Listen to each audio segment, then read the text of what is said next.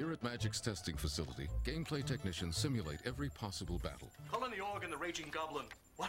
The goblin's out sick? Well, send in Bob from accounting.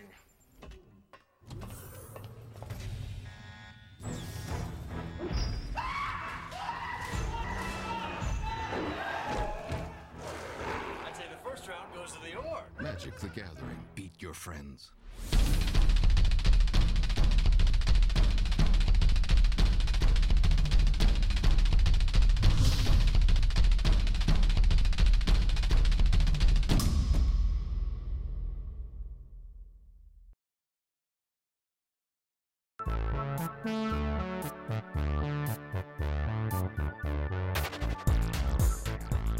It's almost hard to run anybody who hasn't heard of Magic. You know, and a bunch of them tell you, "Oh yeah, I played that in high school. I played that with my college buddies," or you know. So it's really surprising how many people. I mean, I even was shocked to find out that like, of all people, like Vin Diesel was trying to get into the Lord of the Rings movie or whatever, because he's like a big gamer dork. You know, so like you just never know. I mean, it's everybody. When you think of a person who plays a game with wizards and orcs, what kind of person do you see? we're a lot nicer than you you think we are. Everybody seems really like creeped out or scared. Like you're gonna walk in, there's gonna be all these guys with like their pocket protectors, and you know, it's like they're not they're gonna be like socially inadequate and you know like not want to talk to anybody. But it, it, it's really surprising for a lot of these people when they come in and they see a room full of guys and everybody's friendly and you know people are sharing cards and you know it's a kind of a big social gathering that doesn't fit any pre-built stereotype. Like these are the guys that you work with. These are guys that, I mean, some of them are the dorks that are probably fixing your computers or whatever. You know, they might be your IT guys in the building, but I mean, they're just guys. You know, competitive Magic is like playing chess with someone. It's like one of the most strategic games that you can play. Just because there's a set of rules and every card that they print somehow manipulates those rules. And there are players out there that put cards together and make huge combinations that you never would think is possible just the way the game is set up. it's just an interesting game because you're always coming up with new combinations and new ways to manipulate what the rules are. This is my first tournament. What's your first? It's my first tournament to play this because I haven't necessarily played in tournaments since Wizards of the Coast had Pokemon. so that's a long time ago. I'm playing a deck called Red Deck Wins. It's just pure red. What I have. Cards are expensive, so it's hard to try and play different decks. Before Magic came along and created a whole section of the gaming industry in collectible card games. Collectible cards were really kind of along the line of sports cards, where you kind of open it up, it was somebody popular or famous, and the card was worth something or it wasn't. And that was kind of the end result. You would look for the hot card, put it away, whatever. But in collectible card games, the difference is that a card's value isn't necessarily by rarity. There's not you know, you can't have like that rare Ken Griffey Jr. card or Michael Jordan card where because the guy went on a stellar career, his card's worth something. Like the cards kind of hold their own value based on what decks they go in. Magic in particular has a very interesting thing going for it in the sense that I try to, when people say, "Oh man, it seems so expensive." I said, "Well, compare dollar per hour on entertainment. Like with if you take a date to the movies and you get a drink and popcorn or whatever, you're spending like 25, 30 bucks for something that's going to be over in probably two hours. Whereas if you buy some magic cards, you know, for $35, there's a chance you may have even opened the cards worth more than what you spent, first off.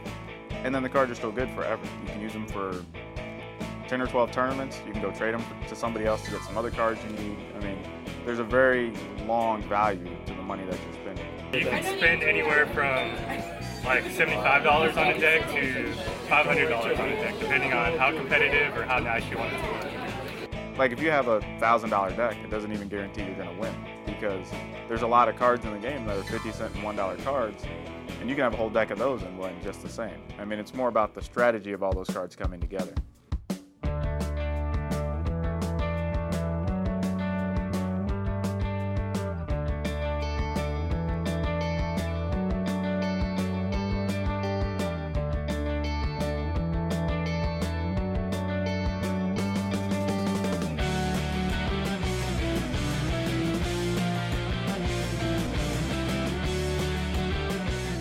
So, what does it mean to be part of the gathering?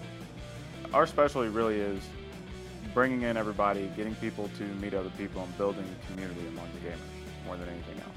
Why do you think more there are more guys than girls that play? Uh, because obviously girls don't know how to have fun. Uh,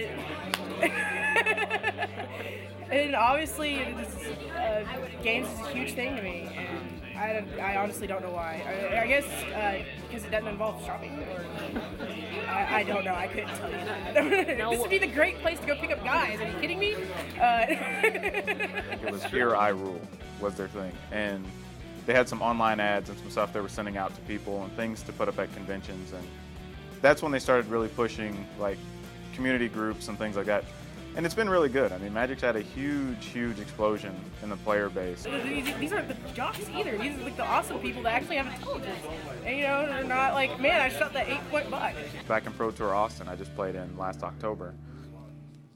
I was telling everybody it's kind of tough when you look at everything going on in the world and all the stuff that's happening. And we had a room with 350 guys from all over the world, well, guys and girls, from everywhere, and you never known there was an issue. There's no fight, everybody's having a good time, everybody's competing. You know, it was like the Olympics of gamer dorks, you know, and there was no problems. I was actually at the airport waiting for my flight, and I had my cards out. I was just rebuilding a deck just to kill time. And a guy walks up, he's an Asian guy, and he looks at me and says, You play? I said, Yeah. And as we were playing, I realized he spoke very little English, and I spoke like zero Korean, which I'm assuming he had Korean cards, so I'm just assuming, you know, I don't really know. But we were able to play because we each knew what each other's cards did. Because the artwork's the same across all the games, just the language is written different. So, you know, I was still able to enjoy a game for about an hour. You know, we played three or four games, and you know, he said thanks. He got up and left, caught his flight. Five minutes later, I went and got mine, and you know, but that's kind of how things happen, even on the pro tour. Uh, you know, if they if they haven't played the game, or several hobby games that you haven't tried, like really open up and give them a chance. I mean, the experience is probably going to be different. It's going to be something that's got a lot of long-term value, and I think it's something everybody really just needs to give a little bit of thought to, to trying out. You know, like the next time you're looking for something to do, maybe grab a board game and try doing something a little bit differently instead of just parking in front of the TV, you know, and staring at something you DVR'd from last week or whatever. And just try doing something a little more social.